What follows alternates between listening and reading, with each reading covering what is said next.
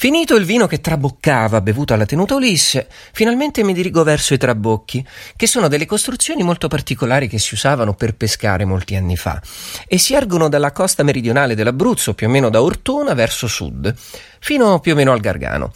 D'Annunzio, quello del piacere di pescare, vi ricordate?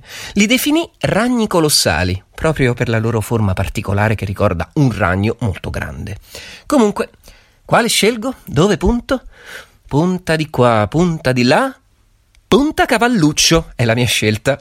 Punta Cavalluccio, infatti, è un trabocco che si trova a Rocca San Giovanni.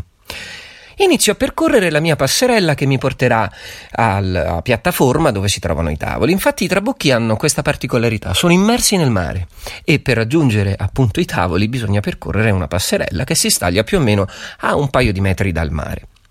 Insomma, inizio a mangiare il mio pesce a menù fisso, perché questa è un'altra particolarità di quasi tutti i trabocchi, quella del menù fisso, io rimango fisso a godere della veduta stratosferica.